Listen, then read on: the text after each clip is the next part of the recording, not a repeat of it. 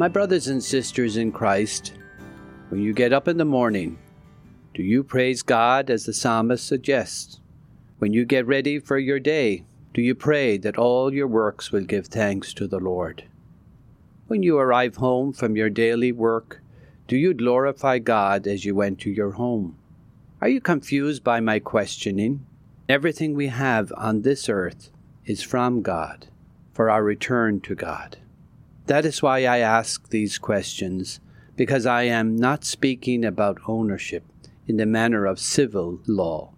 Rather, I am asking you about God's ownership, who made heaven and earth and all within it. My next question for you might clarify the reasoning for my questioning.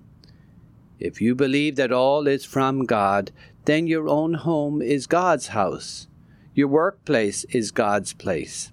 All the people you encounter are God's people. How different would your attitude be if you, as a faithful one, blesses God all the day long.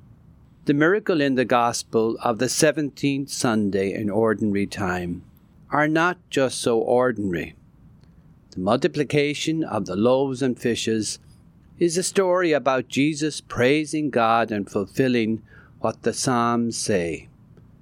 The hand of the Lord feeds his people. It is a story of faith of the people believing that God knows all our troubles, all our pains, and will care for us. But it is also the story of the people response to salvation history. Think of Andrew knowing of the thousands who are hungry, who talk about five barley loaves and two fishes. Yes, he doubts that this will feed the people. Yet he has the courage to present the idea. Jesus takes the idea, gives thanks to his Father for the small amount, and it flourishes. Were there other participants in the miracle? Perhaps rose to the occasion like Andrew and took out their own foodstuffs to share them with others. Or perhaps some denied themselves because their hunger was not so great and they could sacrifice for the sake of others. Everyone participated so that everyone could have their fill. God sees our hunger and gives us food to survive in His kingdom, the one in which we live on this earth, and to prepare for heaven. None of the miracles of Jesus are single events without consequences. Each one calls for us to believe and to live that belief. That is why we begin the celebration of Mass with the sign of the cross a sign of welcoming God into our hearts, into our souls, into our lives. This welcome is not to be left in the sanctuary of the church, but to be the church wherever we live, wherever we travel, wherever we are. The multiplication of the loaves and fishes is a miracle of sharing. It is in the Eucharist that Jesus has offered himself for us that we might share him with each other. Pope Francis said, Each time we approach the altar, we receive the Eucharist. We must truly renew our Amen to the body of Christ. When the priest says, the body of Christ, we say, Amen.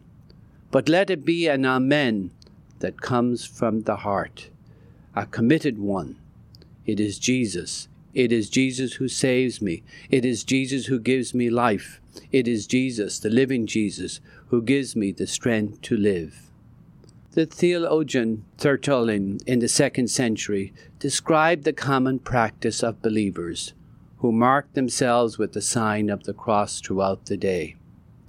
In all our travels and movements, in all our coming in and going out, in putting on our shoes, at the bath, at the table, in lighting our candles, in lying down, in sitting down. Whatever occupies us, we mark our foreheads with the sign of the cross. Begin your day with the sign of the cross to center your life on God. Rejoice that you may receive the living Jesus.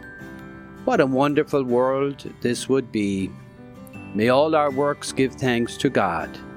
So let us bless ourselves in the name of the Father, and of the Son, and of the Holy Spirit. Amen.